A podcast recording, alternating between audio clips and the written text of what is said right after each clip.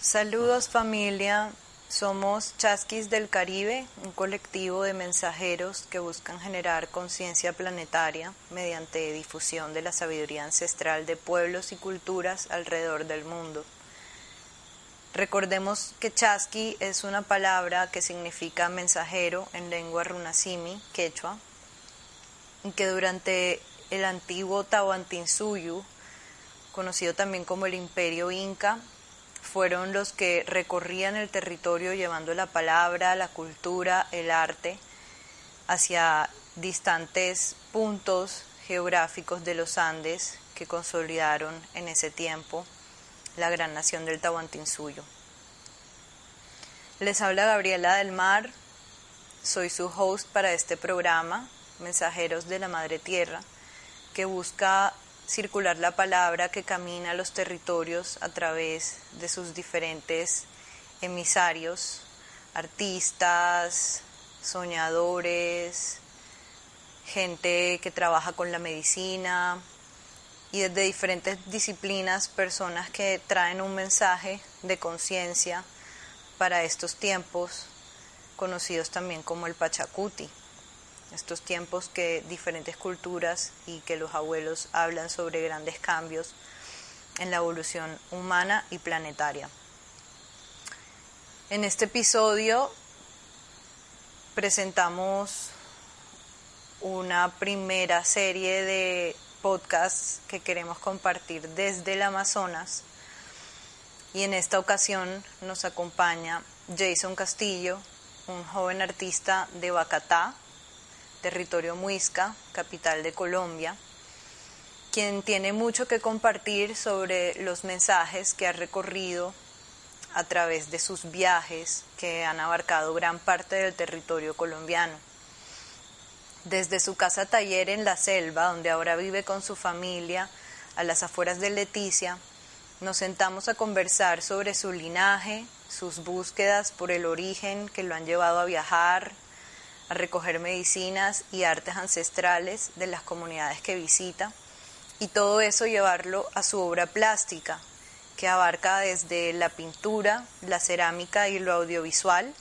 hasta la música, el performance y el arte ritual o pagamento, que parte de sus propias líneas de investigación a través de la imagen. El arte de Jason plantea una búsqueda para el estado actual del arte en Colombia, una nueva visión de mundo que surge desde un mirarnos hacia adentro, preguntarnos por el origen de lo que somos y de dónde venimos como latinoamericanos y mestizos que todavía en muchas ocasiones observan a Europa como referente de procesos lo cual es aún más evidente en el mundo de la educación, en el arte, en el mundo académico, etc. En esta primera parte de nuestra conversación, Jason nos contextualiza sobre quién es, qué hace y qué lo ha hecho ser lo que ahora es. Bueno, queridos, buenas noches. Eh, buenas noches a ustedes, también buenas noches a los que escuchan más allá de estos espacios, a los visibles e invisibles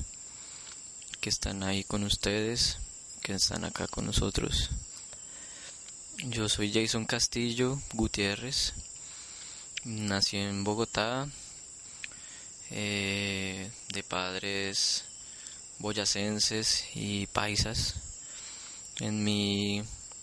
habita una mezcla, un sancocho muy delicioso de mestizaje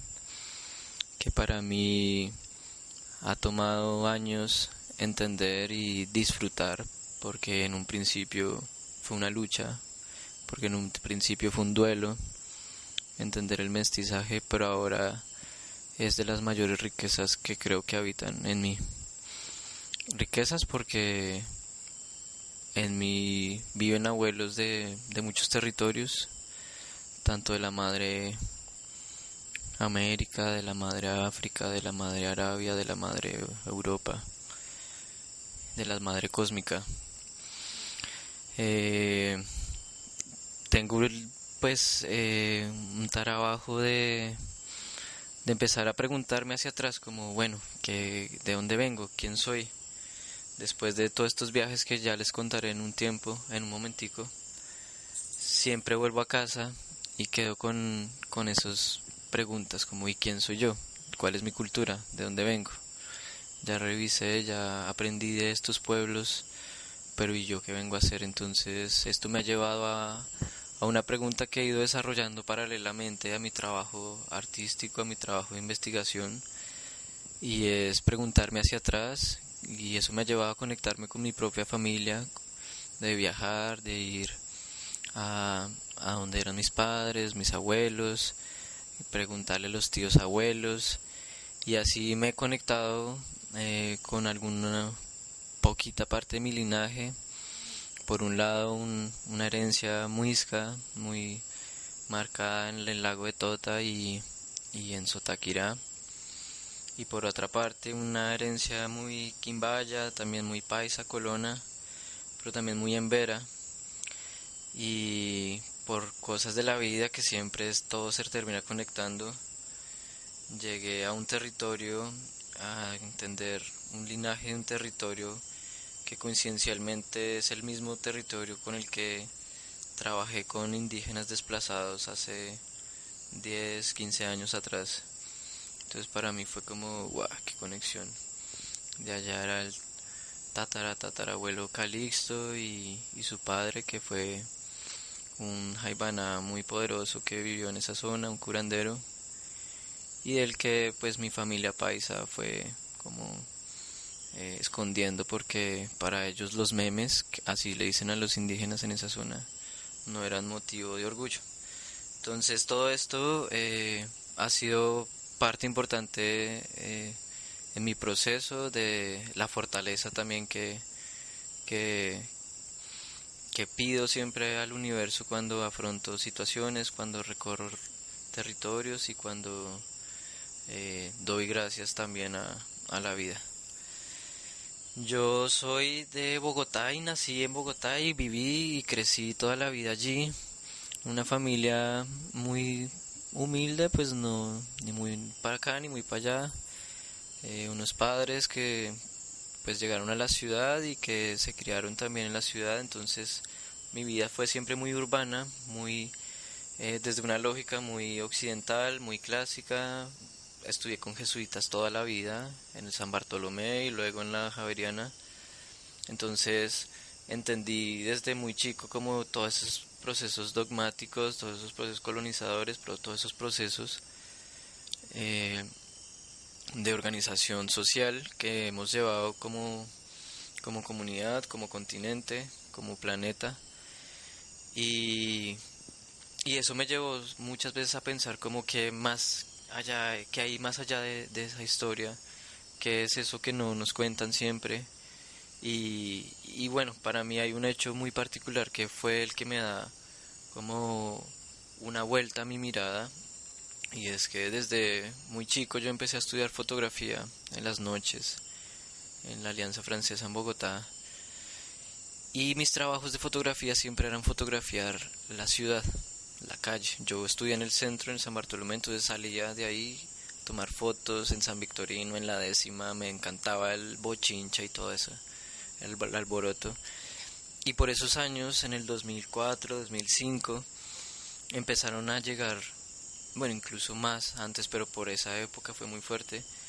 eh, decenas, cientos de familias en veras, chamís y cativos desplazadas por el conflicto armado a las grandes ciudades, una de esas Bogotá. Entonces en ese estar tomando fotos, eh, empecé a tomar fotos de estas mujeres sin saber nada de ellas, muy groseramente les tomaba fotos, a veces se tapaban la cara para que yo no les tomara fotos y sentí el acto grosero ya de una. Entonces paré, me senté y allí me empiezo a conectar un poco con esas realidades eh, en veras. Ahí empezó como un proyecto de varios años de trabajar con ellas en albergues, en, ya con proyectos con fundaciones y organizaciones gubernamentales. Eh, esto me pasó hacia cuando tenía 14, 15 años, pero también coincide con otro punto importante para mi vida que fue una invitación un día a tomar yagé. En, también estudiando fotografía tenía un gran amigo que por las noches mientras ampliábamos en el laboratorio esas imágenes análogas me empezaba a hablar de sus pintas de yagé y de sus tomas y todo esto. Y yo no entendía nada, para mí eso era un mundo nuevo, nunca me había contado nada así. Y un día él me invita, yo de pura curiosidad fui a tomar yagé. Fuimos, eh, fue una experiencia muy fuerte, muy reveladora, muy transformadora, muy impactante, más en una época de adolescente, de aborrecente, que uno está con muchas cosas locas. Entonces eso me, me marca un camino y decidió cómo seguirlo. Un camino que fue, sí, dar una mirada eh, hacia ese mundo nativo, mundo indígena, de todas las comunidades. Entonces, desde ahí, en mi quehacer, que fue, pues, en un principio la fotografía, pero después en la Academia de Arte fue eh, desarrollar en los diferentes formatos que nos permitió la Academia de Artes, que fue el video, la fotografía, el dibujo, el grabado, el performance, la, sí, como tantos medios plásticos, empezar a, a indagar por todas esas situaciones que me interesaban de, del mundo indígena. Eh, y era por algo también en especial que he venido entendiendo en los últimos años y es el, el mundo indígena, el ser indígena, las comunidades indígenas nos comparten y nos muestran al mundo unas formas diferentes de existir y de vivir en este planeta, diferentes a, a los procesos occidentales que llevamos como humanidad. Unas formas que en muchos casos son muy coherentes y conscientes con la defensa del territorio y que se, se evidencian ahora mucho más en un momento de crisis y de emergencia planetaria que estamos viviendo. Entonces por eso es que esa mirada siempre me ha, me ha dado mucho interés y, y bueno, desde ahí se, se abrió como ese camino. Eh, ya en la academia, al finalizar, pues tengo como ya un proceso marcado, que fue usar el arte para investigar, usar la imagen como, como una forma de investigación, eh, más allá de hacer un documento o hacer un ensayo un, o un libro, creo que las imágenes son también una forma, un resultado de una investigación. En la segunda parte de esta conversación hablamos un poco de su travesía como chasqui, como mensajero y como artista, claramente. Él nos comparte la trayectoria y los viajes que ha hecho y que lo han llevado a fortalecer su investigación sobre los conocimientos mágicos, pero también artísticos, recorriendo las selvas, la sabana, los páramos y las serranías del Tolima, compartiendo con comunidades indígenas, con brujos, taitas, tehualas, chamanes, y mestizando lo que él llama materialidades mágicas en su arte y su relación con el yagé como un maestro que le ha hecho aprender sobre composiciones y geometrías sagradas que también aplica en su obra. Parte de la cual pueden revisar en los enlaces que dejaremos en las notas para que puedan revisar su obra y también en los comentarios en algunas de nuestras redes sociales o en nuestra plataforma chasquisdelcaribe.com para que sepan a nivel, de, a nivel visual de lo que estamos hablando en este podcast? Bueno, digamos que los primeros territorios que uno empieza a conocer son primero como donde vive, que era como esa sabana de Bogotá, luego los territorios de sus padres, de su familia,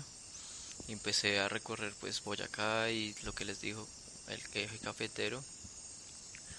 Eh, esto me llevó a una conexión muy particular como que no ha terminado, que creo que es paralela a mi proceso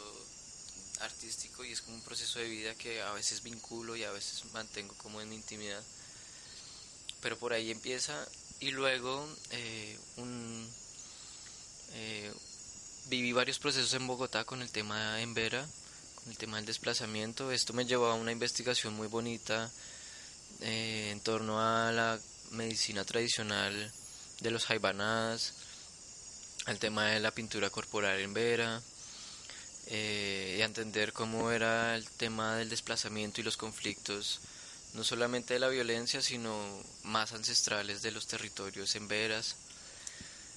Eh, y por ese tiempo, hacia el 2010, 2011, eh, me hacen una invitación muy bella a participar en un proceso de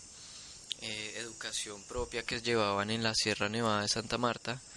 que fue la comunidad Wiwa de la zona de Limón Carrizal, una zona que mira hacia la, de la parte de la sierra que mira hacia la Guajira, y que eh, escribió un profesor Mamo, Mamo profesor escribió un libro durante muchos años recopilando historias y cuentos, me hacen una invitación para eh, apoyar desde la imagen y complementar estas historias con imágenes.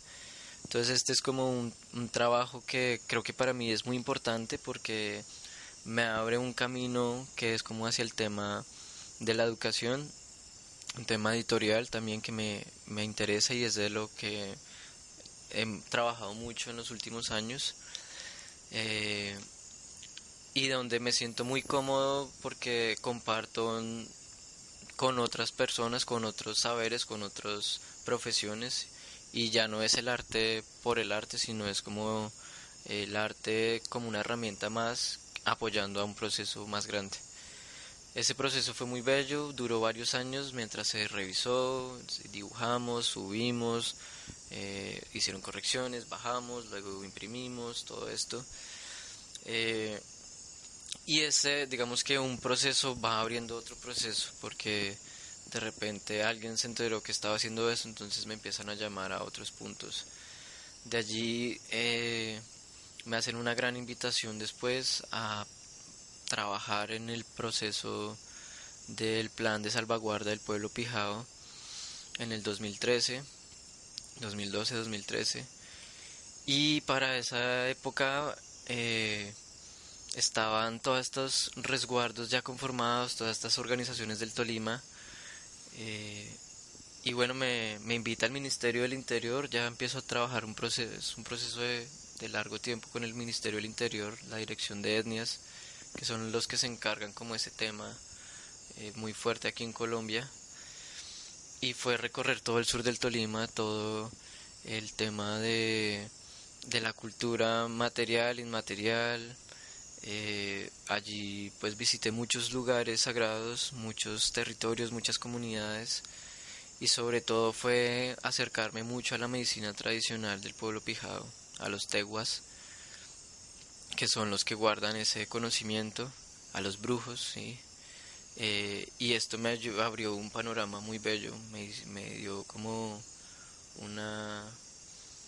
sí, una una posibilidad de, entender el mundo diferente, de entender que eh, las dimensiones de nosotros los seres humanos y de nuestras sociedades van más allá de lo que en Occidente nos han enseñado y la dimensión mágica y espiritual eh, aborda no solamente las tradiciones, la cultura, sino muchos aspectos de la vida, incluso la política, que ese es otro tema, pero no lo tocaremos. Eh, ese, ese fue como una gran preparación para mí, fue casi una escuela de, de ir a compartir con estos brujos, no solamente historias, no solamente el tema de mi trabajo, sino ya empezar a compartir medicinas, empezar a compartir muchos conocimientos sobre el tabaco, sobre las plantas, eh, y a la par, digamos que siempre he tenido como una conexión muy fuerte por, por la familia de Manu con el Putumayo, con el Alto Putumayo, con Simundoy. Estos viajes eh, año a año iban también fortaleciendo y enriqueciendo, enriqueciendo como ese proceso, esa investigación con el Yajé. El Yajé ya empieza a ser un maestro, empiezo claramente pues año a año ir a, a purgarme, a renovarme, pero también ya en un momento empieza el, el mismo viaje a ser un maestro que me empieza a enseñar, a compartir, a darme pistas y ya después muy directamente a mostrarme cómo hacer algunas cosas en, digamos en torno a la pintura, en torno a mi vida misma, familiar. El viaje me marca antes de iniciar un gran viaje por el Amazonas una tarea. Ya él me iba dando unas pistas como que eso venía. Y fue, eh, por ejemplo, preparar unos cuarzos en parejas. Hicimos esa preparación también con un abuelo con el que estuve trabajando y he trabajado de Bogotá, que es Hualcalá. Un proceso de preparar unos materiales para ir y distribuirlos y conectar territorios por medio de esos materiales. Entonces el viaje fue muy contundente con, y muy directo con esos mensajes. Me hizo preparar pares de cuarzos para llevarlos a distintos abuelos en los distintos viajes y dejarlos allí. Entonces estos viajes nacen de un día, una cena con amigos de la familia, entre ellos eh, un personaje que admiro mucho, Fabio Euse. Tiene una organización con la cual trabaja con el ministerio y le dieron un proyecto muy grande que era eh, se llama Plan de Acciones, se llamó Plan de Acciones Afirmativas para Pueblos Indígenas en Riesgo de Física Cultural, Riesgo de Extinción. Eh, y era visitar 19 pueblos en la Amazonía y Orinoquía colombiana. Pueblos que por un lado están que se acaban, que ya son uno habitante o 15 habitantes o 30, así que ya demográficamente están que se acaban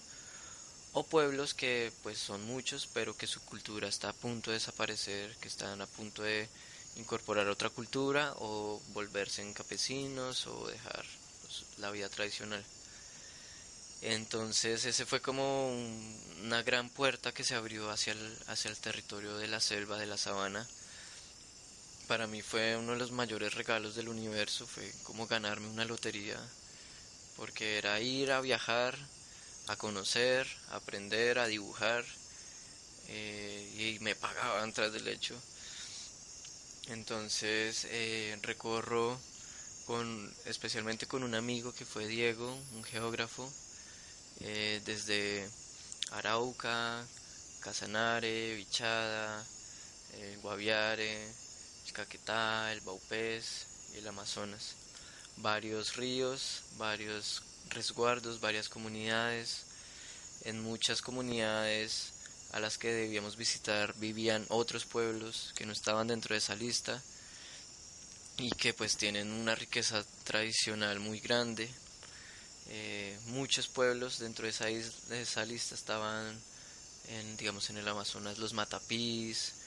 eh, los boras, los yaguas,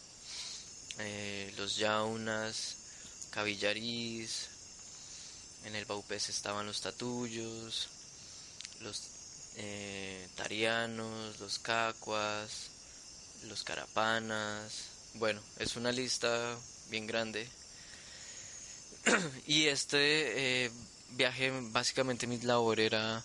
ir y registrar la cultura material eh, cotidiana y ritual de estos pueblos, o sea, todo el arte que ellos hicieran con sus manos, que se hacían una mochila, que se hacían una vasija, una casa, una maloca, todo lo que implicara un trabajo de manufactura, ese era como mi trabajo ir a registrarlo en dibujos, en videos, en fotos, principalmente en dibujos. Y, y bueno, ese proceso duró varios meses, mucho tiempo, pero me permitió sobre todo generar unas alianzas de amistad, unas relaciones de amistad muy bellas y sobre todo abrir puertas para poder retornar. Eh, en estos territorios pues pasaba de todo, ¿no? Eh, el ministerio y el, y el, gobierno muchas veces no tienen ni idea de los pueblos indígenas, ni siquiera saben dónde viven, tienen alguna información de hace dos siglos y los pueblos indígenas siempre ha habido muchos desplazamientos por muchas razones. Entonces muchas veces era como ir a buscar un pueblo que sabemos que está en el Baupés, pero no sé en dónde. Entonces mm, los retos a los que me enfrenté fueron muy diversos, como tener que aprender un poco de, de la mano de los antropólogos, de los sociólogos, tener que aprender de los abogados de las leyes, porque íbamos también a ver el estado de los derechos de esos pueblos. Entonces fue un proceso que me, para mí fue una escuela. El viaje en ese momento se volvió una escuela. Yo paré mi, mi carrera, me faltaba la tesis, me fui a viajar y dejé eh, la carrera por casi tres años por estar viajando pero esto que estaba viviendo era como haber estudiado muchas carreras porque porque no solamente aprendí a mis compañeros, sino también de todos los lugares a los que iba y creo que fue el conocimiento más grande. Siempre me ha interesado en el campo del arte muchas muchos campos a la vez, muchas disciplinas. Eh, yo estudié la universidad, mi énfasis fue muy audiovisual, pero siempre me gustó la pintura pero también siempre me gustó la cerámica y siempre también me gustó la música, aunque nunca estudié música y soy muy malo en solfeo, no sé nada de notas, siempre me gustaron los instrumentos musicales, entonces fue un unos territorios en donde pude ir a aprender sobre todas esas cosas, ir a aprender de pigmentos, ir a aprender de las cerámicas, de los procesos, de las músicas, pero a la vez cómo eso está conectado con todo, porque las artes en estos pueblos eh, indígenas no son una cosa aislada, sino que un canto se conecta con una danza y se conecta con unas pinturas y unas máscaras y unos trajes y se conecta con una gastronomía y se conecta con un espacio y se conecta con una historia, entonces todo está conectado. Y, y claro, nosotros podemos verlo aislado, pero, pero siempre una cosa te lleva a la otra, entonces para mí eso también fue importante en tener la conexión que hay siempre con todo. Este, estos viajes eh, culminaron, pero yo quedé con muchas ganas de volver a estos territorios, eh, con muchas amistades también, con muchos eh, procesos abiertos. Y decidí con mi compañera Manuela y con otra compañera realizar una fundación para poder seguir viajando a estos lugares. Hoy en día viajar implica muchas cosas, dentro de eso los costos, y viajar a la selva es demasiado costoso. Eh, entonces tienes un proyecto que te cubre o te queda muy difícil. Y uno como persona a veces es muy difícil que le suelten un gran dinero para hacer este tipo de proyectos, pero entonces nos dimos cuenta de, de la magia que hay detrás del papeleo burocrático de, una fundación, de ese tipo de figura. Entonces decidimos crearla para poder seguir aplicando a proyectos y a, este tipo de cosas y poder volver a los, a los territorios. Entonces así fue, ahorita eh, estuvimos en los últimos años volviendo sobre todo a la zona de Pedrera, que es donde confluyen tres importantes ríos, el río Caquetá, el río Mirití y el río Apaporis, y donde pues empezamos como a generar esas alianzas con los amigos, empezamos a desarrollar proyectos y yo empecé también a desarrollar mi obra, mi obra pictórica. Como les conté, el viaje me había dejado como unas tareas, entre esas la de los cuarzos que hice juiciosamente en cada territorio. Y lo que hice al volver fue generar con eh, este primer eh, serie pictórica que, que, llamé Ancestros de la Selva, eh, una serie de retratos que son a la vez portales y puentes con los retratados, en la medida que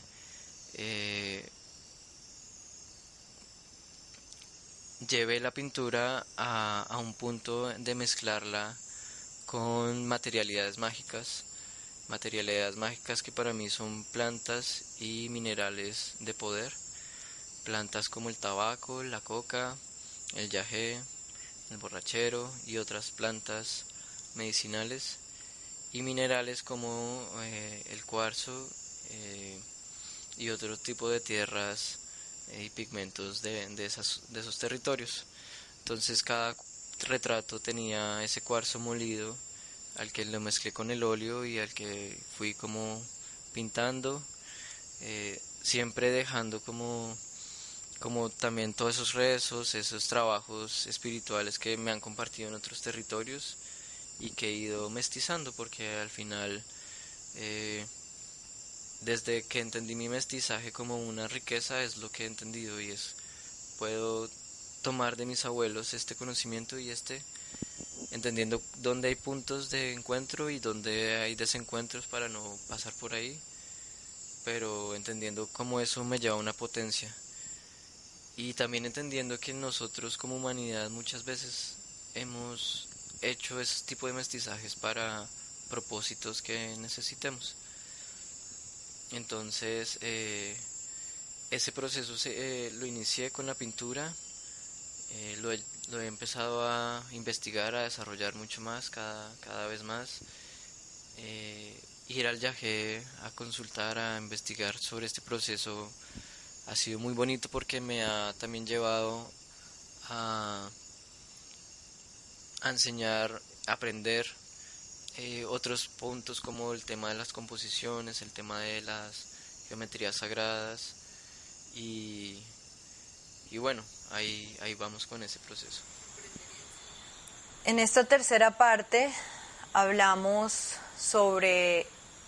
el concepto andino del chacarruna, el hombre puente o mujer puente, el humano puente que conecta territorios. En ese sentido, le preguntábamos sobre su relación entre el páramo y la selva y cómo él ha podido vivir y experimentar esta conexión de territorios a través de su carrera artística. Él nos cuenta una historia muy bonita que vino trabajando con un abuelo muisca sobre unos bastones llevados a la selva y que pudo también en sus viajes reafirmar con los abuelos que le contaban sobre unos palos en Antigua que fueron llevados por personas de la montaña a la selva. Es decir, información que se ha venido guardando desde tiempos ancestrales en lo profundo del corazón de la selva y que también nos hace pensar o recordar un poco ese mito andino que habla sobre la ciudad de oro del Paititi, un poco como esa historia también que escuchamos en Colombia sobre el dorado, que dicen que hay una ciudad toda de oro y que por lo menos en los Andes hablan de que en esa ciudad de oro se guardó todo el conocimiento antiguo que los antiguos abuelos, al visionar que llegaba la invasión española, decidieron guardar para que no se perdieran del todo. También hablamos del conocimiento ancestral que se ha guardado en distintas materialidades como chontas, en los cantos, en las danzas rituales, en las vasijas, en los tejidos, y todo esto también entendido como artes ancestrales y que también para él han sido gran parte de su investigación como artista y que también es un poco lo que él hace y es. Y cómo ha podido devolver a los territorios lo que va recogiendo en el camino, hablando también sobre las antiguas rutas de trueque o intercambio que hubieron entre diferentes culturas ancestrales a lo largo del continente de la Yala de norte a sur. Esto asimismo es un intercambio entre la ciudad y la selva, porque Jason, al venir de una ciudad, logra hacer ese AINI, esa reciprocidad y hacer esa relación que, por ejemplo, en la Sierra Nevada también vemos como las culturas indígenas hacen sus trabajos espirituales trayendo y llevando materiales del frío al calor, por ejemplo, conchas marinas al páramo o plantas del páramo al mar y de esa manera logran hacer también un intercambio que regula temperaturas. Y en, en esa conversación con Jason también entran muchas imágenes, mucha información sobre el intercambio que él ha podido generar con las diferentes comunidades indígenas amazónicas que ha visitado y que también hace parte de su circulación de las imágenes que él crea y que en sí mismas se convierten en chasquis, es decir, que empiezan a viajar hacia otros territorios, incluso más lejanos que la ciudad en Colombia, sino que también pueden llegar a Europa, pueden llegar a Estados Unidos, pueden llegar a personas y lugares que también en este momento se empiezan a preguntar por su origen y se empiezan a interesar por esa búsqueda a través de las plantas, a través del conocimiento tradicional que ha sido custodiado por estas tradiciones, especialmente las de la selva. También nos comparte cómo su arte se ha convertido en un puente o en una traducción para conectar territorios, para hacer portales, para poder acceder a otro tipo de conocimientos como los conocimientos chamánicos, los conocimientos mágicos, y por otro lado, como ha llegado a ser una herramienta de apoyo a procesos de educación propia en comunidades indígenas amazónicas en donde nos contextualiza también sobre lo que ha sucedido en los últimos años con la cauchería, la evangelización y tantos otros procesos de colonización que todavía hoy se viven en la selva y que mucha gente no entiende a la hora de pensar en el Amazonas qué tan fuerte ha sido y qué tanto ha influenciado a las culturas y a las comunidades en la selva. Entre esas, él destaca mucho la lucha y la resistencia indígena, que ha sido muy grande en el Mirití Paraná, y que para él su arte ha sido una forma de reivindicar y de rendirle un homenaje, más allá de los estudios realizados por diferentes investigadores desde la antropología u otras disciplinas que también han visitado este territorio, como por ejemplo el reconocido investigador Schultes o Wade Davis, su pupilo, quien también ha trabajado muchísimo en esta zona y que ahora también está mostrando una cara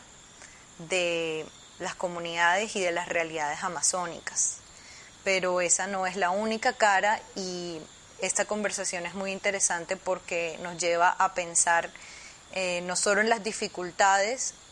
que han tenido estas comunidades para salvaguardar sus conocimientos, sino también cómo se han reapropiado de su educación y cómo están en procesos actualmente que los revitaliza y los fortalece. Cuando yo me sentaba con el abuelo Hualcalá en su casita en Fontibón, esas noches a chupar a ambira y a emborracharme terriblemente, eh, había algo que me llamaba mucho la atención y era cuando él hablaba de los procesos y los pactos que se hicieron en Antigua para guardar la información en otros territorios. Él contaba eso y yo siempre lo iba como imaginando, como una película, siempre lo veía. Contaba como los abuelos en, en el territorio muisca visionaron y soñaron la llegada y la invasión, el dolor y todo el proceso también fuerte de colonización y hicieron una prevención que fue guardar. Y entonces, como sabemos, esos procesos los llevaron a llevar, los llevaron a, a guardar en tejidos, en, en bastones, en chontas, en vasijas, en objetos, en cantos, en historias y en muchas otras cosas conocimiento a muchos lugares el que más conocemos fue la sierra, ¿no? Como de una hicieron esos pactos para que, para que guardaran, salvaguardaran ese conocimiento. Pero el abuelo también contaba de otros lugares a los que mandaron esa información. Y, a mí me pareció muy curioso que un día él habló de unos bastones que mandaron a la selva. Unos bastones que desde el territorio muisca mandaron a la selva y que enterraron por allá en la selva y escondieron. Y una vez, de pura cosa loca, conectando todas estas historias en el Mirití, hablaron de una vez de unos palos que habían traído en Antigua una gente de la montaña. Y eso para mí fue muy revelador, como, uff, me, impactó muchísimo. Entonces, eh, desde ese punto, eh, y, desde, y desde también sentir, sentirme, digamos, yo no sé cómo decirlo, no es que me sienta eh, total fraternidad con el proceso de reivindicación del pueblo muisca, pero sí siento, sí tengo una, un sentir, porque finalmente es el territorio de donde vengo, de donde es, tengo mis abuelos y donde tengo una gran parte de mi corazón, yo me siento del, del páramo. Entonces es como todos, cada uno es de lo que estamos haciendo y, sentimos eh, de empezar a, a retornar eso que, que, se extendió a otros territorios, lo, lo empezamos como a volver. Dentro de todos estos viajes que yo hacía, como te decía, siempre me gustaba la música, siempre me gustaba la cerámica, siempre me gustaba todo esto. Y yo siempre también fui recogiendo todos estos objetos y todas estas cosas y llegó un punto donde tenía, claro, mi mochila llena de un montón de chécheres, cosas, cosas muy sagradas, cosas muy lindas, cosas hermosas, artefactos. Y llegué a donde el abuelo a preguntarle, bueno, ¿y qué hago con esto? Y él dice, eso, es alimento y usted está trayendo esta, esto también para que empecemos a recordar todos nosotros. Hay que irlo a entregar, pero hay que limpiarlo porque Claramente los territorios de donde vienen pues han pasado por muchos procesos, muchos conflictos y no se le puede entregar a la madre todo eso, o sea, hay que filtrarlo, hay que limpiarlo, hay que pasarlo por algodón y, y limpiarlo. Y me di cuenta que el espíritu es muy, muy importante, pero también en la materialidad hay algo interesante y es que la materialidad guarda también ese pensamiento y ese conocimiento. Y, y creo que esa fue como una forma de empezar al principio como a vincular, pero eh, hay algo que me ha parecido muy bello del trabajo que he visto siempre que admiro mucho de la sierra, de los abuelos y abuelas, en cómo están siempre equilibrando y nivelando el tema de las temperaturas con materialidades mágicas materialidades sagradas, como llevan del frío al calor y el calor al frío. Y, eh, y yo no es que esté haciendo ese mismo proceso, pero sí, sí lo pienso en cómo finalmente eso tenía que suceder y, y, lo, y lo hicieron nuestros abuelos mucho tiempo, mucho tiempo consciente o inconscientemente haciendo mercado o también haciendo pagamento. Entonces siento que en este tiempo eh, la selva necesita también un proceso de enfriarse espiritualmente,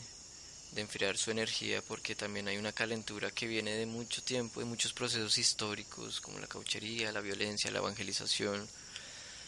pero que también en nuestro territorio, allá en la ciudad, necesitamos recordar de muchas cosas que en la selva misma se ha guardado y que han tenido como eh, muy conectada con un tiempo muy antiguo. Entonces, esa forma a veces de llevar todo eso es muy, muy difícil, entonces creo que el arte puede ser una de esos puentes y ventanas en las que, en las que se permiten ese, e, ese contacto. En mi proceso de artista yo tengo, como les contaba el otro día, tengo dos caminos. Uy. ¿Sigo? Se fue la luz.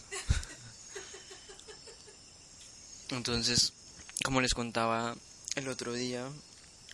para mí el arte que yo que hago en mi camino el arte tiene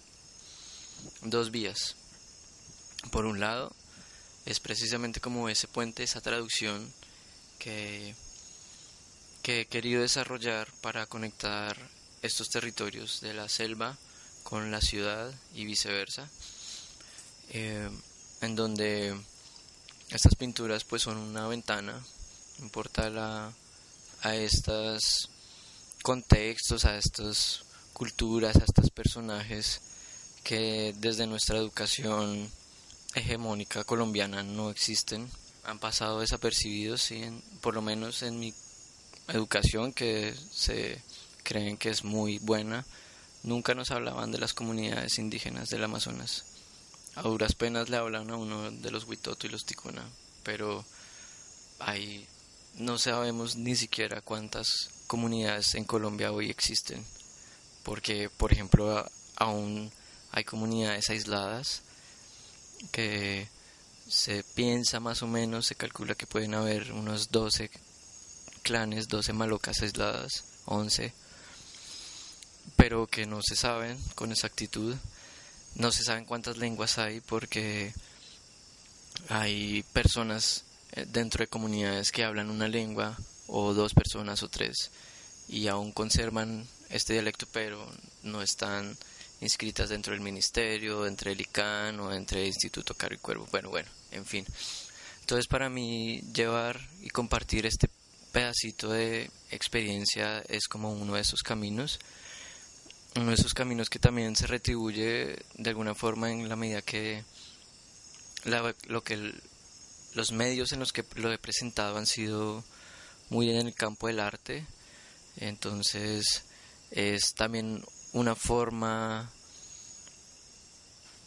de plantear una visión al arte, al arte colombiano, que, que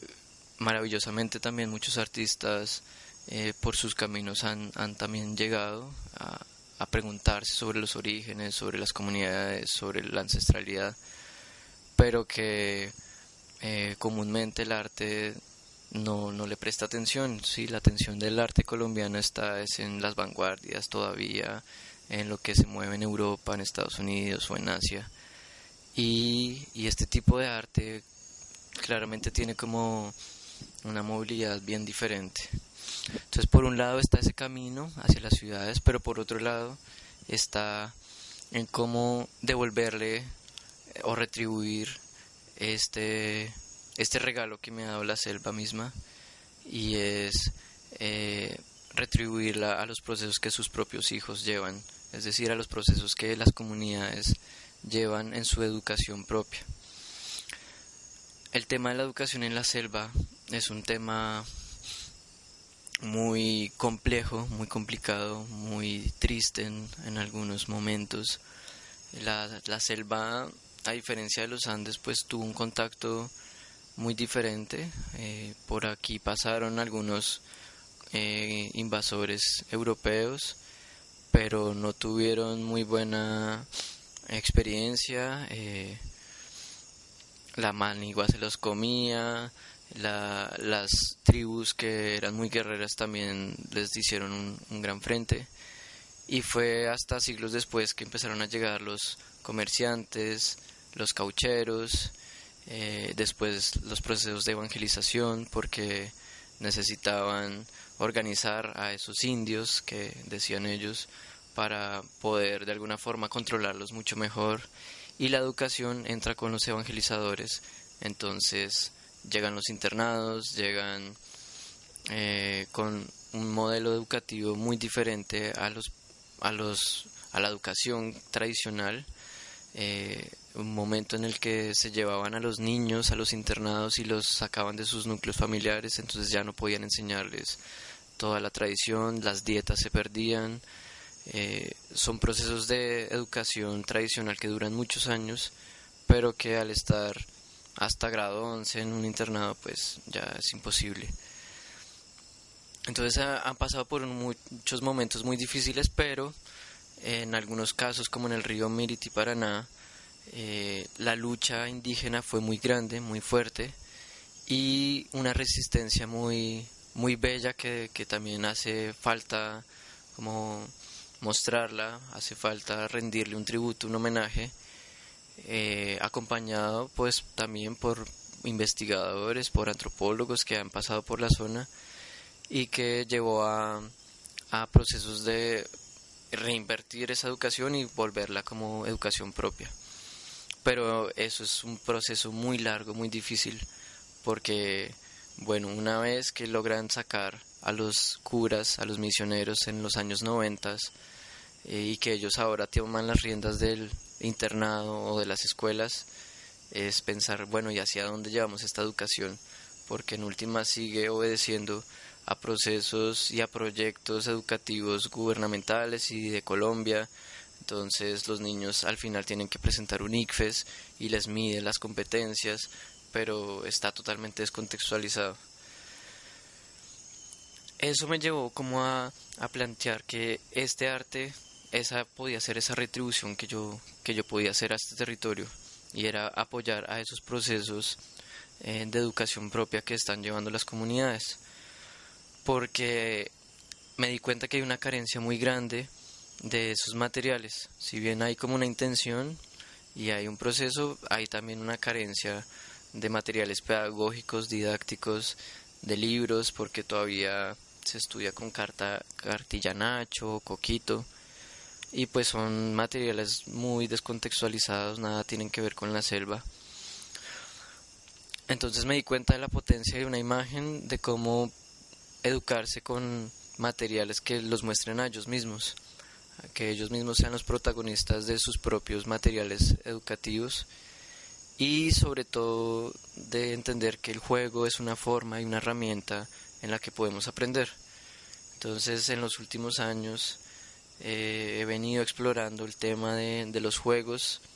eh, a partir de, de, las imágenes, juegos con juegos de memorias, juegos de loterías, juegos de mesa, que, viene muy igual de nuestra educación y de nuestro contexto occidental, porque ellos no tienen estos tipos de juegos, pero que en este nuevo momento, en estas nuevas generaciones, en la que ellos se han abierto a incorporar este tema de la educación me parece que es una herramienta bien potente para tanto entender el mundo de afuera como fortalecer la, el mundo tradicional. Entonces, eh, la retribución de imágenes a la selva es, es, un, es una cosa muy linda, muy curiosa. Yo, en los viajes que he podido realizar eh, últimamente he llevado fotos, imágenes, hemos hecho exposiciones pues muy no tan sofisticadas como una galería, pero sí bien interesantes en dentro de las malocas. Y hemos visto como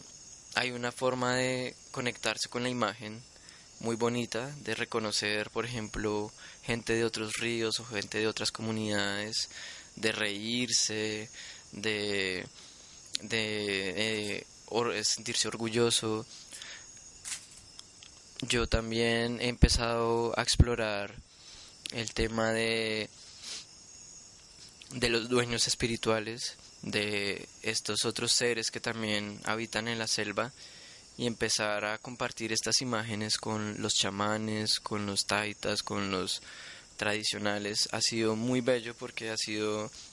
eh, tener como una especie de feedback, de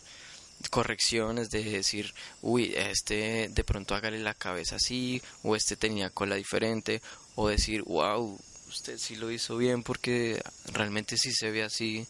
Y, y para mí eso es como, como parte de la investigación, parte de ese llevar, traer imágenes y en últimas esas imágenes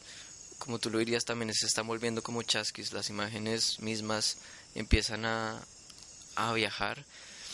y no solamente empiezan a viajar aquí en territorio amazónico colombiano, sino también empiezan a viajar a otros territorios afuera y empiezan a conectarse con otras espiritualidades y otros contextos donde también están empezando a preguntarse por su pasado. ¿Sí? Lugares como Estados Unidos o Europa donde se está despertando esa... Se alborotó la chicharra. Podcast en la selva. Podcast en la selva. Bueno, es que aquí en la selva hay mucho bicho. Entenderán ustedes. Pero entonces es... Eh, sí, la circulación de esas imágenes y en un momento empiezo también a darme cuenta cómo, pues al cargar estas imágenes también de tanto procesos espirituales, de tantas materias, ellas mismas como que empiezan a ser un ser independiente y ya van tomando sus caminos y sus rumbos y empiezan a abrirse campo y camino por el mundo. En una cuarta parte hablamos sobre los relatos del Amazonas que mm, se escuchan de la boca de los abuelos y abuelas, relatos o historias orales que podemos entender como mitos o leyendas, pero que en realidad son conocidos también como dueños espirituales de la selva, espíritus guardianes, que son unas figuras importantísimas para la conservación de los territorios sagrados en esa relación que tienen los chamanes con estas entidades espirituales. Y de alguna manera Jason nos comparte un poco lo que él ha visto, lo que él ha aprendido y cómo eso actualmente con todo lo que ha sucedido, los incendios en el Amazonas y tantas otras cosas que hacen que el mundo mire hacia el Amazonas en estos momentos, él hace especial mención en la necesidad de enfriar en este momento la energía caliente que hay en la Amazonía por todos estos procesos que ha vivido. Y así llegamos también a una conversación muy interesante sobre los lugares sagrados, sobre los viajes con sentido, sobre cómo en Antigua se hacía peregrinaje en contraposición al actual turismo que muchas veces llega descontextualizado a lugares sagrados. Y en últimas, cómo esto también repercute a veces negativamente en la armonización de los territorios y cómo los indígenas han sido también guardianes de que esto no suceda. Digamos, hay un tema que, que un día estuve pensando cuando me encontré con unos turistas que subían a, a, un cerro sagrado en el cerca Pedrera y, y llegábamos a una conversación sobre cómo ir a un, a un sitio sagrado y cómo asistir a esto. Y esto nos llevó a una reflexión y fue antes en Antigua nosotros los humanos no hacíamos turismo, hacíamos peregrinaje. Y ese peregrinaje tenía unos propósitos, unos propósitos que eran muy personales, muy, propósitos también comunitarios, propósitos sociales pero eran peregrinajes, eran viajes con sentido. Y ahora estos viajes que, que son el peregrinaje del mundo occidental y el mundo moderno, que son el turismo, que es ir, eh, maravillarse, pues sí, en últimas es disfrutar de un espacio, pero desconectado totalmente de la historia y los contextos y de las dinámicas visibles e invisibles que pasan allí, es lo que en gran parte también están desequilibrando mucho del, de toda la planeta. En cuanto a la Amazonía, eh, para mí una de las cosas más bellas de los primeros viajes que, que sucedieron fue que yo empecé a entrar a cada uno de estos territorios y empecé a entender y a conocer y a escuchar sobre muchos deidades, personajes, seres, espíritus que habitan en estos, en estos territorios. Eh, yo había escuchado alguna vez de, de, de los apus, había escuchado de los moanes en el Tolima, había escuchado de las madres de agua, pero al em, encontrarme en un territorio donde eh, el territorio está aún muy vivo, pues todos estos seres están aún muy vivos. Ay, no, se quemó esa chicharra. Entonces, una de las cosas más raras que a mí me, pareció, me pasó en mi experiencia de, de viajar y tener que volver a la ciudad fue haberme encontrado con todas estas historias y relatos y lugares y experiencias donde habitan estos seres. Estos seres como que para uno serían mitos, leyendas, pero que para estos pueblos son base importante de su relación con el territorio. Entonces, tener que volver a Bogotá y contarle a mis amigos sobre sobre los bamberos, sobre las madres montes, sobre los hombres jaguares. Fue una experiencia rara porque todo el mundo decía como, uff, Jason fue al Amazonas y se fritó. Este man. Y para mí la pintura y la imagen, la creación de imágenes, fue una forma de poder contar sobre estas experiencias sin tener que decir créame que esto existe o cree o no me crea o sí mi cuestión no es convencer a nadie porque no, no me interesa sino es compartir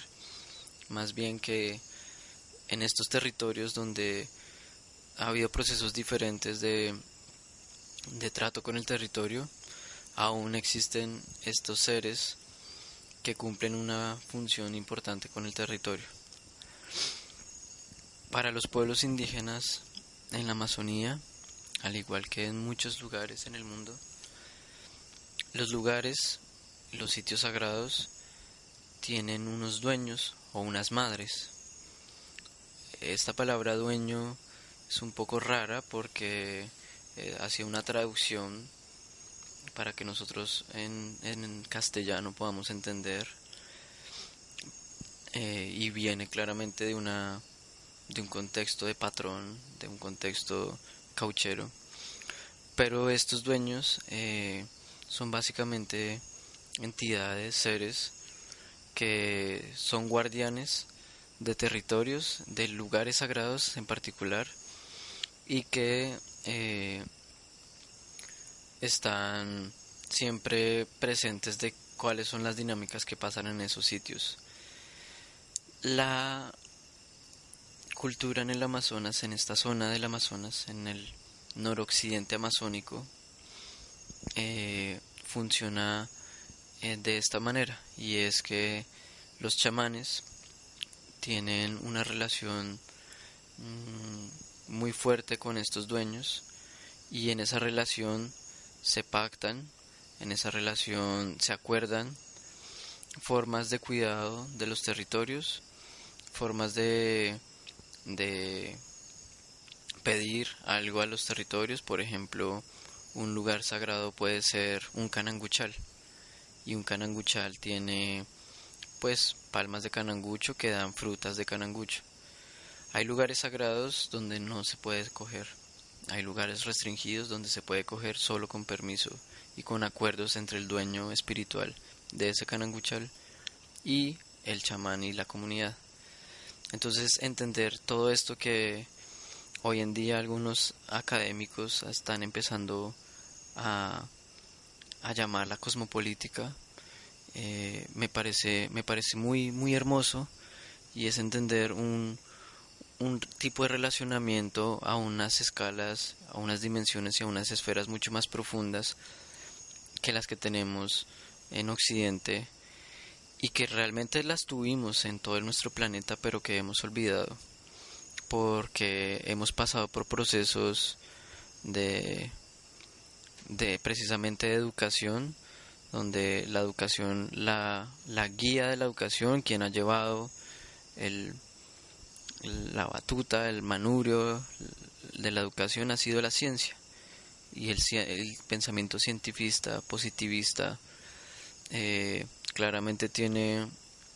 un pensamiento muy en contra de todos estos eh, formas diferentes de ver el mundo. Y bueno hasta ahora digamos que en este momento algunos pioneros científicos están empezando a ver que el agua moja realmente están empezando a, a descubrir por medios científicos cosas que pueblos indígenas que sabedores y sabedoras nos han contado a lo largo de la historia. Pero, pero entonces en eso, eh, en ese descubrir para mí fue, fue hermoso como ver ese tipo de relacionamientos existen y perduran y han mantenido eh, territorios con cierto tipo de, de equilibrio eh, a lo largo de estos territorios amazónicos. Hoy en día el Amazonas, el Amazonas es un casi que podríamos decir como una gran nación, es un gran territorio, un gran ecosistema que es abarcado en nueve países, ¿sí? y en esos nueve países hay un país que curiosamente tiene la Amazonía más conservada y es Colombia. Resulta que en Colombia aún no tenemos carreteras que atraviesen como el Amazonas como lo hay en Bolivia o en Brasil. Hay otro factor que fue la guerra. Eh, tantos años de guerra y conflicto armado en Colombia hicieron que nadie quisiera entrar a la selva porque era territorio de la guerrilla. Entonces eso permitió de alguna forma, paradójicamente, una conservación. Pero ahorita con los acuerdos de paz y con la apertura de Colombia hacia, hacia el mercado internacional y extractivo con las políticas de los gobiernos actuales, estos lugares y estos territorios corren un gran peligro porque pues aún están muy conservados, pero es como un monstruo que va avanzando, como un cáncer que no para y que, por ejemplo, en el norte del Chiribiquete, por la zona del Guaviare ya arrasa y arrasa selva para que ganaderos tengan sus grandes negocios en esa zona y están afectando uno de los lugares más sagrados que le queda a este planeta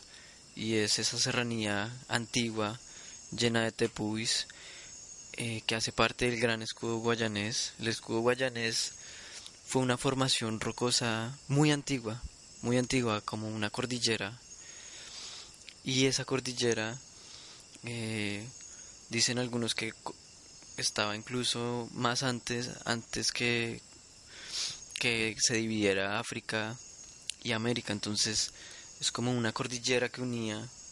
un puente que unía territorios. Hoy en día eh,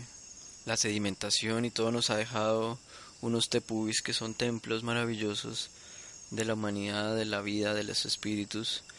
y que en este momento hacen parte de un circuito de sitios sagrados que para una gente que tiene la tradición del Yurupari es muy importante. Estas personas que, les cuento hacen parte de, lo que eh, algunos investigadores han llamado la gran nación del Yurupari y son un número de pueblos indígenas que habitan un territorio entre Colombia y Brasil que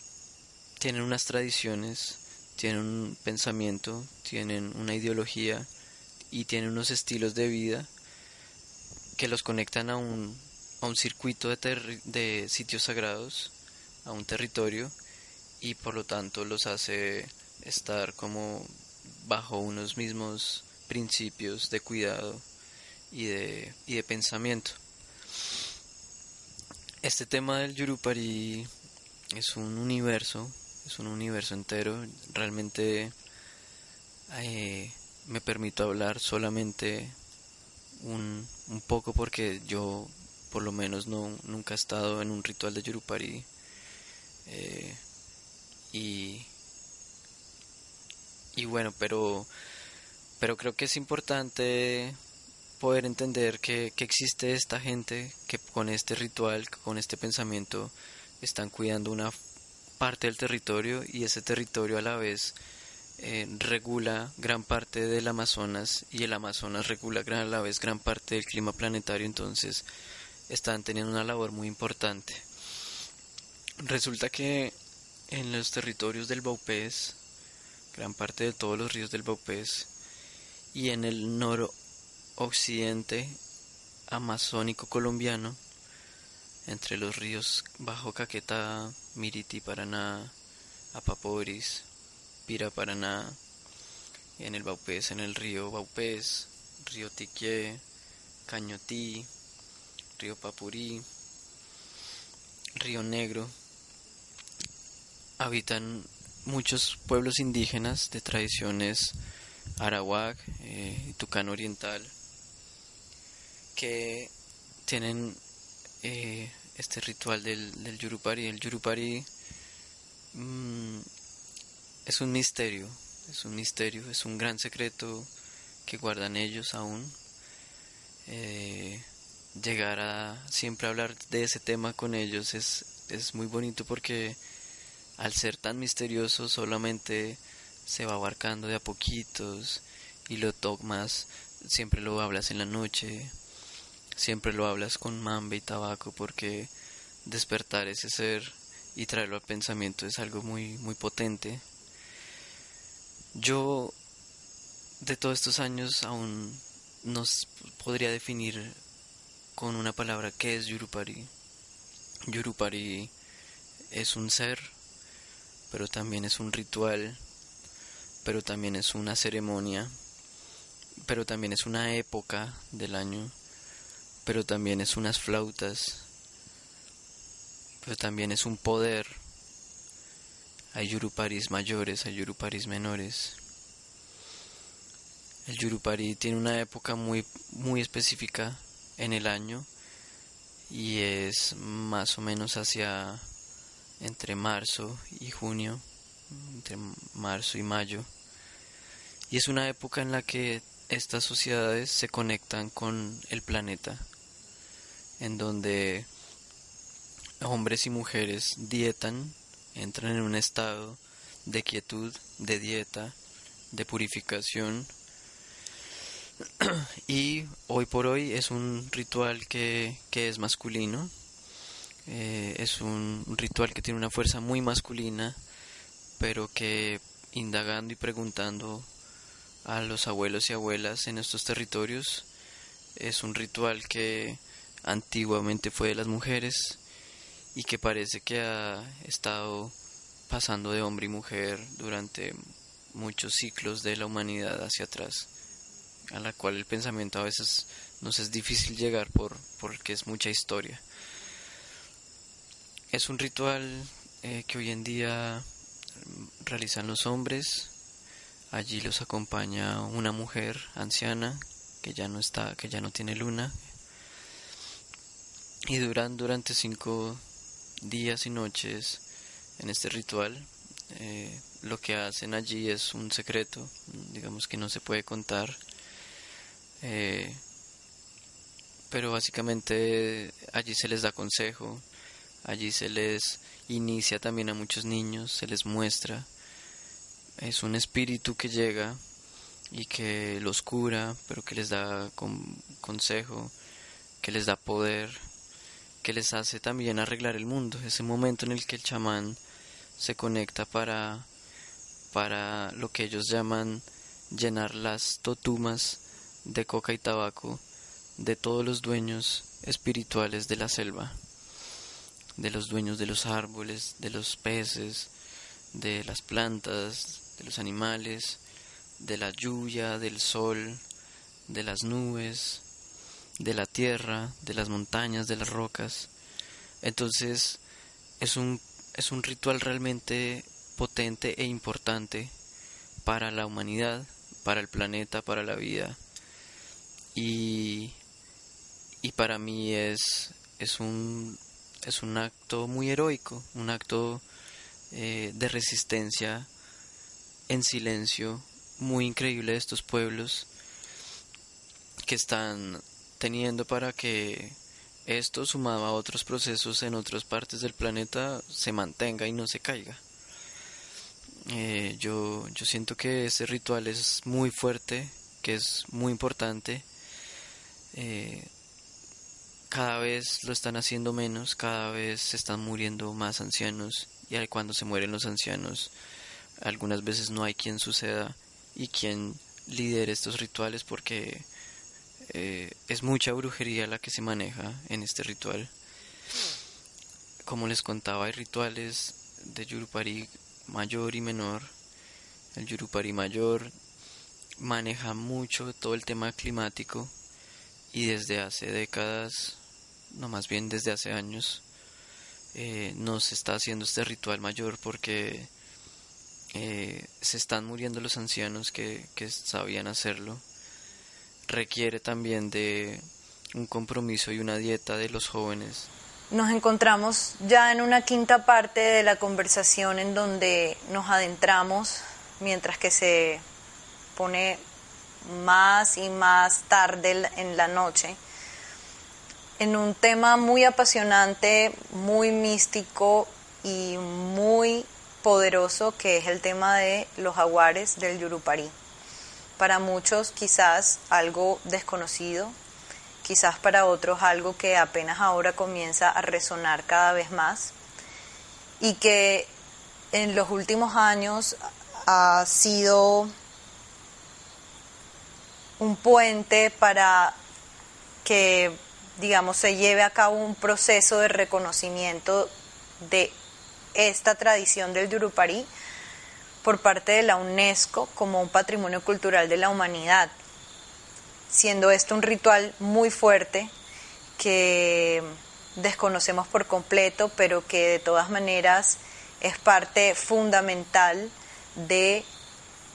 el pensamiento amazónico y de la manera como esta magia que aún pervive en la selva pueda seguir resistiendo y existiendo. Esto me hace pensar un poco también en cómo, por ejemplo, en la Sierra Nevada de Santa Marta, vemos en las culturas ancestrales como los Cois una lucha también por reivindicar y hacer respetar sus maneras de educar espiritualmente a los niños que son elegidos como futuros mamos o futuras sagas y son educados en cuevas, aislados de su comunidad, prácticamente sin ningún alimento, haciendo procesos de dietas muy fuertes y que esto va en contravía de los principios occidentales de derechos humanos o de derechos por los niños y que sin embargo para ellos es algo que necesitan darle continuidad porque hace parte fundamental de sus tradiciones y de lo que a ellos los hace conectarse con aquello que nosotros en las ciudades hemos olvidado. Llegamos a hablar también de la relación personal que tiene un poco Jason con el jaguar, como un animal de poder, como un animal que también inspira una de sus más recientes obras plásticas en donde retrata hombres mitad jaguar, mitad humanos, y que son de alguna manera homenajes a estos viejos tigres que al principio fueron solo historias o mitos, pero que en sus viajes o pudo conocer o pudo saber más de estos grandes chamanes ancianos que tienen un poder y unas capacidades sobrenaturales de convertirse en cualquier cosa de la naturaleza. Él nos cuenta un poco sobre lo que sabe del proceso que viven para llegar a eso, las dietas, los rituales y lo que también conlleva ser elegido como una especie de santo entre su comunidad, porque ya ellos nunca llegarán a ser del todo humanos. Y en este contexto entendemos un poco la referencia que se hace a la brujería como una manera de llamar al conocimiento antiguo que se ha logrado conservar y que fue crudamente perseguido, extirpado y satanizado por la colonización hasta el punto casi de extinguirlo, ya que actualmente quedan muy pocos abuelos y menos aún hay jóvenes interesados en conservar este conocimiento por las rigurosas maneras que deben llegar a someterse para ser un, jaguar del Yurupari. Esto es un gran reto para las culturas ancestrales porque ellas en este momento se encuentran buscando maneras de conservar esto al mismo ritmo en que los últimos ancianos que tienen este conocimiento se están yendo de este planeta. También hablamos un poco de descolonización como una vía de investigación sobre este conocimiento mestizado pero desde la propia visión que para él es más como una revolución, como darle un giro, un revolcón, casi como un pachacuti a todo este tema de las imágenes en el arte desde un canon eurocéntrico que marca aún la historia del arte con referentes religiosos, que viene también del contexto de Jason desde su educación. Para complementar un poco esta idea del Pachacuti, leo unas palabras del investigador de literaturas indígenas Miguel Rocha en su libro Palabras Mayores, que dice, una de las más sugerentes expresiones originarias para aproximarse a lo que actualmente está pasando y a lo que podría suceder es el término quechua pachacuti, cambio y transformación, espacio temporal, ante todo vuelta, regreso e incluso reacomodo.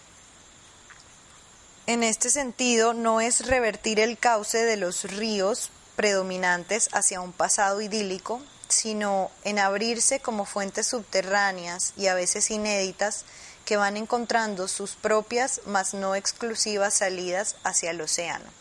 Esta imagen del río que va buscando el océano es también para que visualmente tengamos una idea de cómo todas estas tradiciones orales, mágicas, ancestrales, están buscando una vía a ser también reconocidas y valoradas, no solo por ellos mismos como comunidad, sino también por nosotros. Este, este conocimiento es tan impresionante que eh, la, la Organización de las Naciones Unidas y la UNESCO lo declaró Patrimonio Inmaterial de la Humanidad hace un par de años y, y fue un proceso llevar a, a que reconocieran algo tan que puede estar tan en contravía de los principios de derechos humanos de Occidente. Te lo digo es porque este ritual es pesado, o sea, no es un ritual tan dulce, tan es un ritual fuerte, es un ritual muy heavy. Y, y hacerle entender a, a la UNESCO, a la ONU, que esto tenía que ser un, un patrimonio, pero ellos decir, pero, hey, acá ponen a los niños a estar sin comida tantos días, ponen a los niños a cascarles con varas, ponen a los niños, claro, fue como un, proceso lograr entender esto, pero, pero fue maravilloso también, como, como plantear otras formas de educación. Y también yo creo que plantear desde la misma inter hacia el interior a ellos como estas formas de educación tan fuertes ¿qué va a pasar? ¿Que van a desaparecer o se van a transformar para que los jóvenes vuelvan? Sí, es, es como un reto muy grande que tienen hoy en día mm. allí en el río, en los ríos. Hay dos tipos de jaguares en, en estas tradiciones. Hay los jaguares de Yurupari y hay los jaguares de cuarzo blanco. Los jaguares de Yurupari eh, se asientan mucho más hacia la parte occidental, los jaguares de cuarzo blanco hacia la parte oriental de esta gran nación del Yurupari. Y eh, comúnmente los jaguares de Yurupari eh, tienen como una de las plantas de poder el capí. Los jaguares de cuarzo blanco no tienen ninguna planta sino es como un estado de concentración y de, y de dieta intensa que los lleva como a, a esta conexión con ese ser, a esos estados alterados. Yo no sé si es estado alterado o si qué es, pero... Entonces hay como esas dos divisiones ahí con, con los jaguares. El tema de los hombres jaguares es un tema muy maravilloso. Para mí en un principio fue un mito, luego fue un chisme, luego fue un susurro, luego fue un cuento, después fue empezó a volverse una realidad cuando empecé a escuchar que que tal abuelo es un tigre, que tal abuelo es un tigre, que el que vive por allá es tigre. Y empecé a preguntar sobre esto, me dio mucha curiosidad. Yo no sé por qué me he conectado tanto con ese animal. Para mí todavía no es muy claro, pero el jaguar en mi trabajo ha sido un animal y una energía muy fuerte. Eh, el jaguar para mí es una energía de la luz, pero también una energía de la oscuridad. Es una energía muy dual, es una energía que está en el medio. Para mí, todavía no, no he descubierto muy bien cuál es esa relación con el jaguar como en mi vida, pero que la he ido pues abordando. Eh, una de las cosas más maravillosas que encontré en estos viajes fue escuchar sobre los viejos tigres, sobre los hombres jaguares y cómo eh, quedaban aún unos hombres jaguares. Entonces, eh, como mi tarea en un principio fue ese registro de, esas cosas que aún existían y como que eh, dejar de alguna forma memoria en, ese arte que, estaba haciendo, que estaba produciendo, eh, me interesé mucho en, en este tema, en conocer estos hombres. Yo no sabía muy bien cómo era el tema de los hombres jaguares. Yo eh, siempre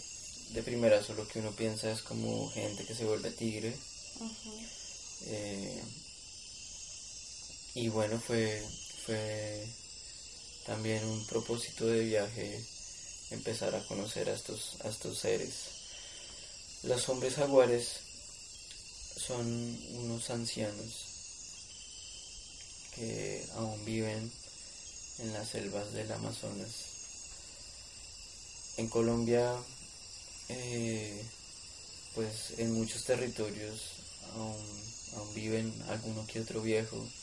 que tiene esas capacidades. Yo sé de Putumayo,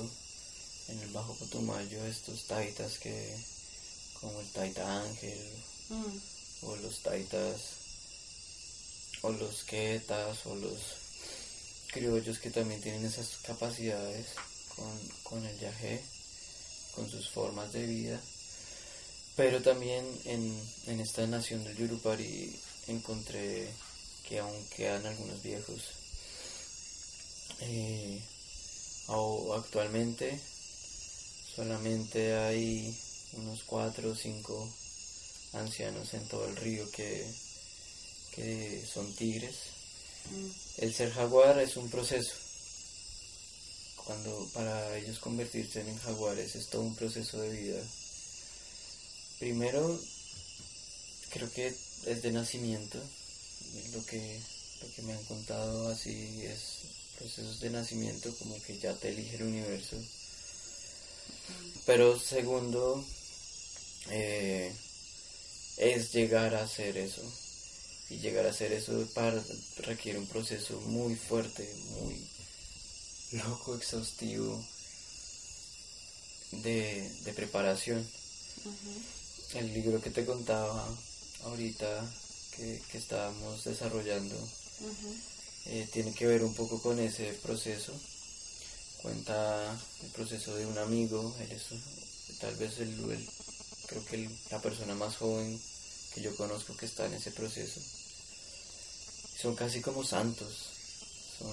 gente que tienen un proceso de aislamiento de toda la sociedad. Mm. Entonces eh, son niños que desde los 6, 7 años eh, los ingresan a ver Yurupari y Yurupari allí les dice, les indica a los abuelos que, que esos niños van a hacer ese camino, a seguir ese camino, entonces a ellos los separan del resto de niños y empiezan un proceso de dieta, de aislamiento. En los primeros momentos les hacen un ranchito aparte para que vivan ahí solos. Eh, y una dieta muy estricta de sal,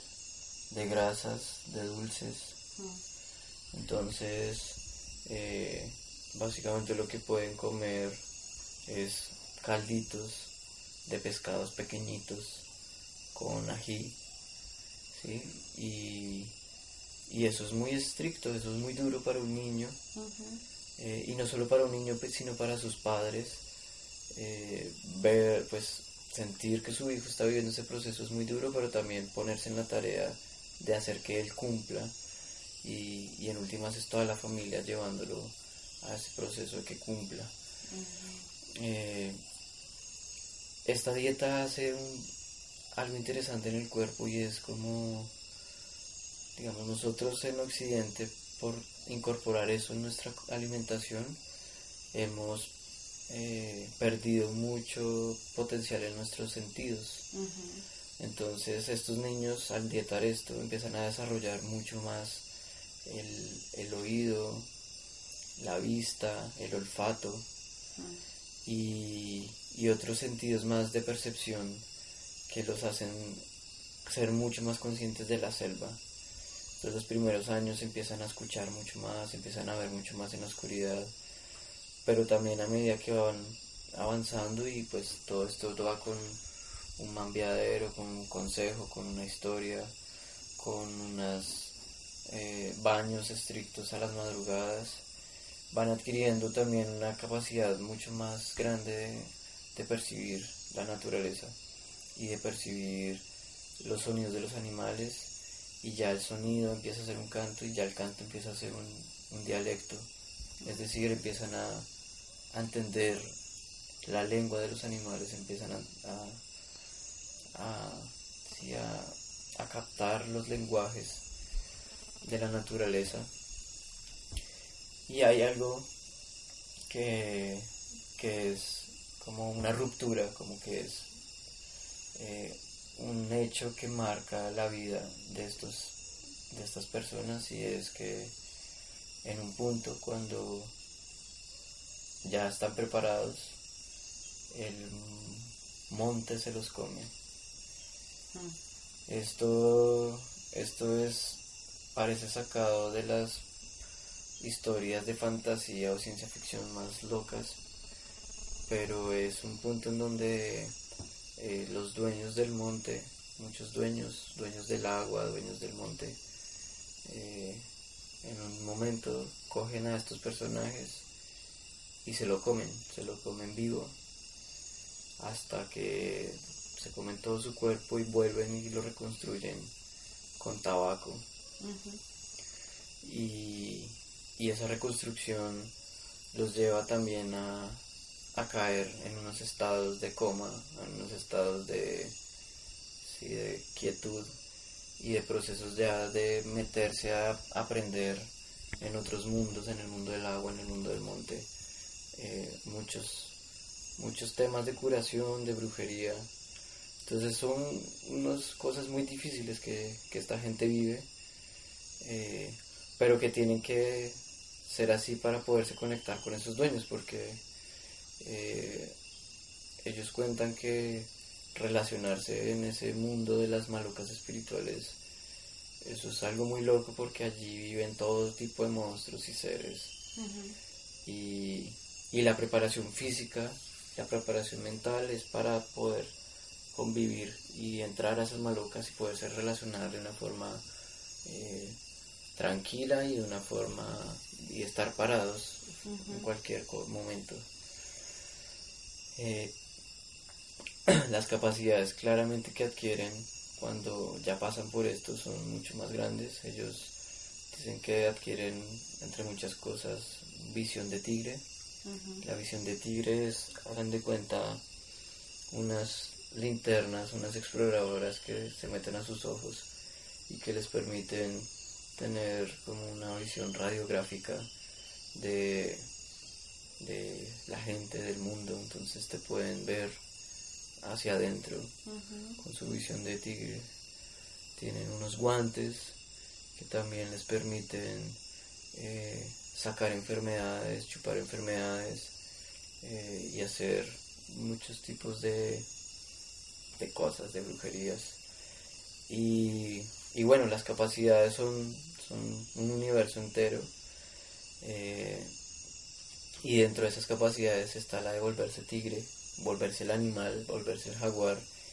para poder recorrer distancias, para poder eh, recorrer territorio, para poder comer, Mm. para poder justiciar y en esa medida entender que el tigre es ese centro, que es esa justicia que puede ser negro, puede ser blanco. ¿sí? Cuando hay mucho venado en el monte y está acabando con una mata o hay plaga de tal, llega el tigre y come para que se equilibre y se neutralice. Mm. Así es también en, en, en la comunidad, cuando alguien la caga, alguien la embarra, pues hay un- una forma de justiciar. El tigre tiene la capacidad de volverse cualquier cosa de la naturaleza. Hay tigre de aire, hay tigre de agua, hay tigre de tierra. Mm. Y puede volverse un mosquito, puede volverse un palo, puede volverse un rayo. Mm. Entonces esa es la, la capacidad también del tigre de, de poder de poderse convertir. Estos seres, bueno, esos, yo creo que no termino de, de, de investigar, de descubrir todo este mundo fascinante de los hombres jaguares y que a la vez para mí también es, es como un- una carrera del tiempo porque eh, se va acabando este conocimiento, se va muriendo y, y bueno, y es como la incertidumbre de quién, quién va a quedar con esta con esos conocimientos, quién de sus nietos, de sus hijos. Lo que yo he hecho ya plásticamente, pictóricamente, ha sido eh, una interpretación eh, muy estética, ¿sí? una, una, un- planteamiento muy estético de, de- del tema de los hombres jaguares. Realmente cuando ellos son hombres jaguares no, no son mitad cuerpo humano y cuerpo y cabeza de felino, patas de felino, sino es toda un, una conversión al animal. Pero en, en esto que les contaba de estar yendo al territorio y mostrándoles las imágenes, me han empezado a contar historias ya de antigua Mm. de los jaguares ancestrales y de cómo pues en antigua sí los primeros jaguares por ejemplo Kamari que fue uno de ellos en, en el Miriti Paraná que viene del cielo Mm. eh, nace en el vientre de una mujer y nace un niño eh, y nace con colita de tigre, con paticas de tigre, con manos de tigre Mm. y, y bueno, para mí eso fue como de esos encuentros bellos con los procesos que voy llevando que reafirman como caminos que, y decisiones que, que hemos estado tomando, Mm. sobre todo con el, con el tema de las imágenes. Para mí las imágenes, yo he hecho un planteamiento conceptual eh, que va hacia un sentir de colonial. Hablábamos el otro día sobre lo de colonial, la estética de colonial y el- la teoría del pensamiento de colonial. Hay muchas cosas que yo no comparto en cuanto a cómo la academia se ha apropiado de esto, pero sí co- comparto con ese sentir de colonial. Como les conté al principio, toda mi vida estudié con jesuitas. Y resulta que estudiar con jesuitas es estudiar también las imágenes y los procesos de evangelización y colonización. Entendí cómo fue el tema de la colonia, cómo fue que evangelizaron a nuestros abuelos, qué herramientas usaron en las imágenes para hacerlo. Y para mí estudiar eso fue chévere porque me dio unas claves importantes para desarrollar hoy en día.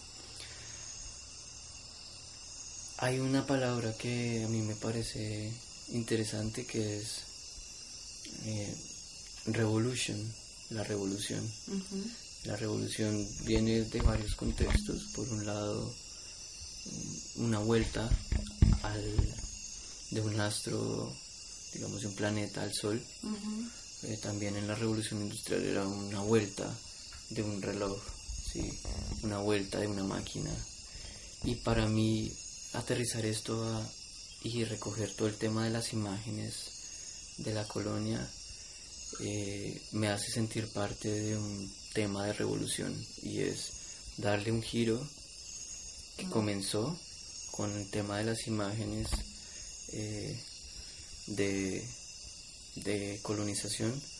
pero revertirlas y volverlas a un punto inicial. No, no para volver al origen como éramos antes, sino para tener toda esta experiencia de esa vuelta y seguir hacia lo que consideramos importante. Entonces, recogiendo todo esto, lo que yo he empezado a desarrollar es a,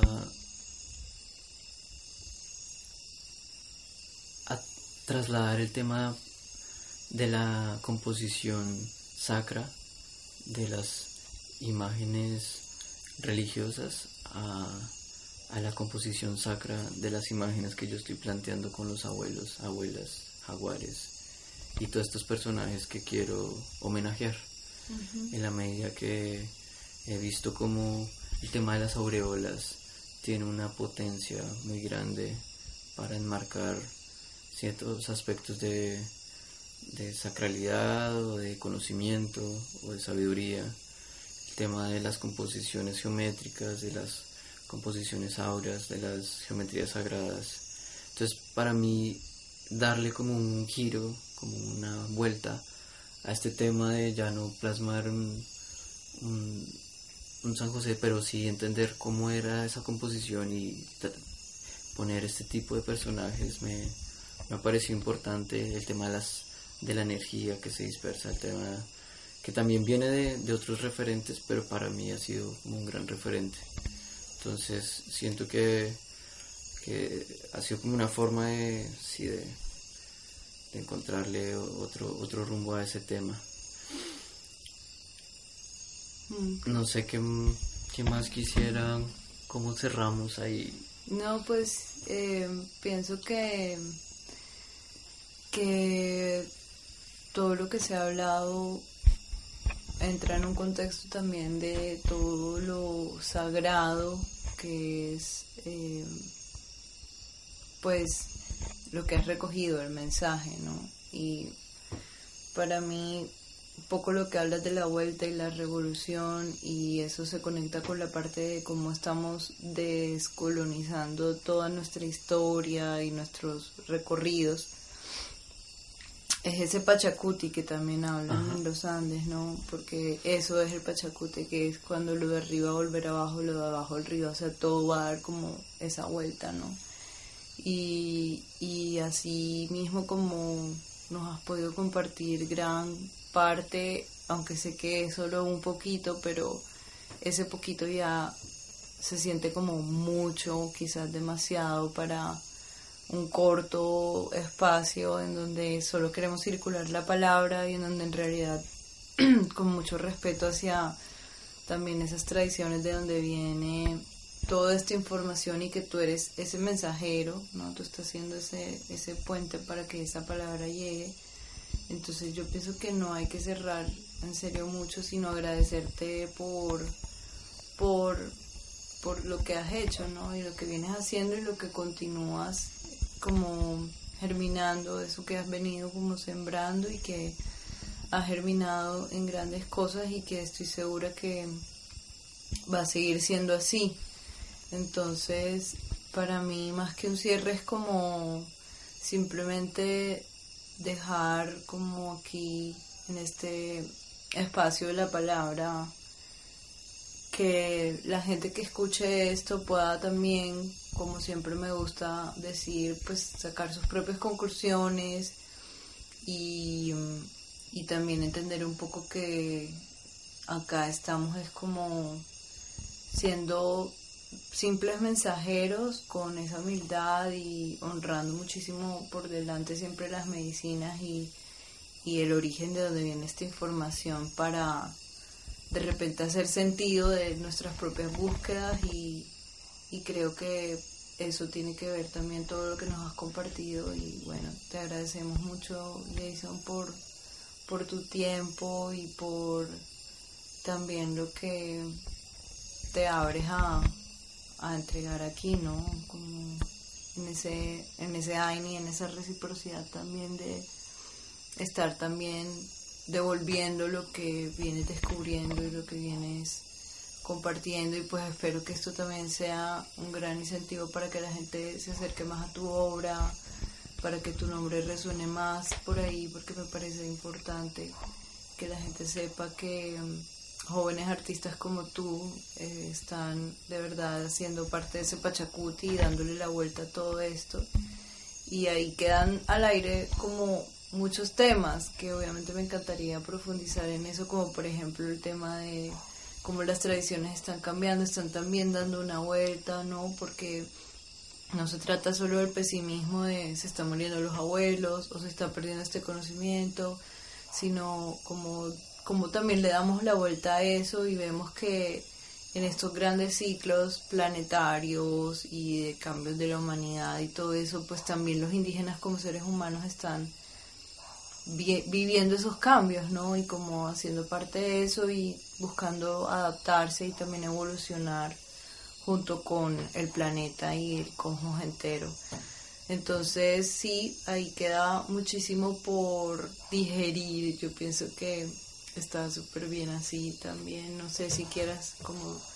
más bien cerrar tú diciendo cualquier otra cosa y si no, pues también está súper bien así. No, pues gracias a ustedes. Eh, gracias a, también a los que escuchen estas palabras, los que se hayan animado a escuchar todos estos diálogos, toda esta información. Espero también esta información resuene en otros territorios y logren reafirmar. En este punto, la selva nos permitió compartir la palabra al calor de sus medicinas, de la coca y el tabaco, en forma de mambe, ambil y rapé, para que este mensaje de la Madre Tierra pudiera llegar a donde tenga que llegar. Ya la noche estaba bien entrada y se hacía sentir con sus sonidos. El cansancio empezó a apoderarse de nosotros por el trasnocho. No teníamos energía y las tecnologías que usamos para poder hacer este podcast se quedaron sin batería y no nos permitieron escuchar las palabras de Jason de gratitud y cierre para los oyentes. De todas maneras, nos queda en el aire un sentir de que todo lo que se habló fue con permiso de esos dueños espirituales de la selva que llegaron también a escuchar lo que allí decíamos y que son ellos quienes en últimas deciden hasta dónde podemos llegar con esto. Esperamos que estas reflexiones y estas maneras de contextualizar el arte urbano con la selva a través de un chasqui como Jason lleguen muy lejos y sean un puente para que conozcamos más sobre los procesos que se están gestando en este tiempo de Pachacuti de la humanidad, donde el arte es nuestra resistencia y herramienta más poderosa para seguir conectando la materia y el espíritu. Gracias por escucharnos. No olviden dejarnos sus comentarios y nos vemos en un próximo capítulo de Mensajeros de la Madre Tierra. Thank you.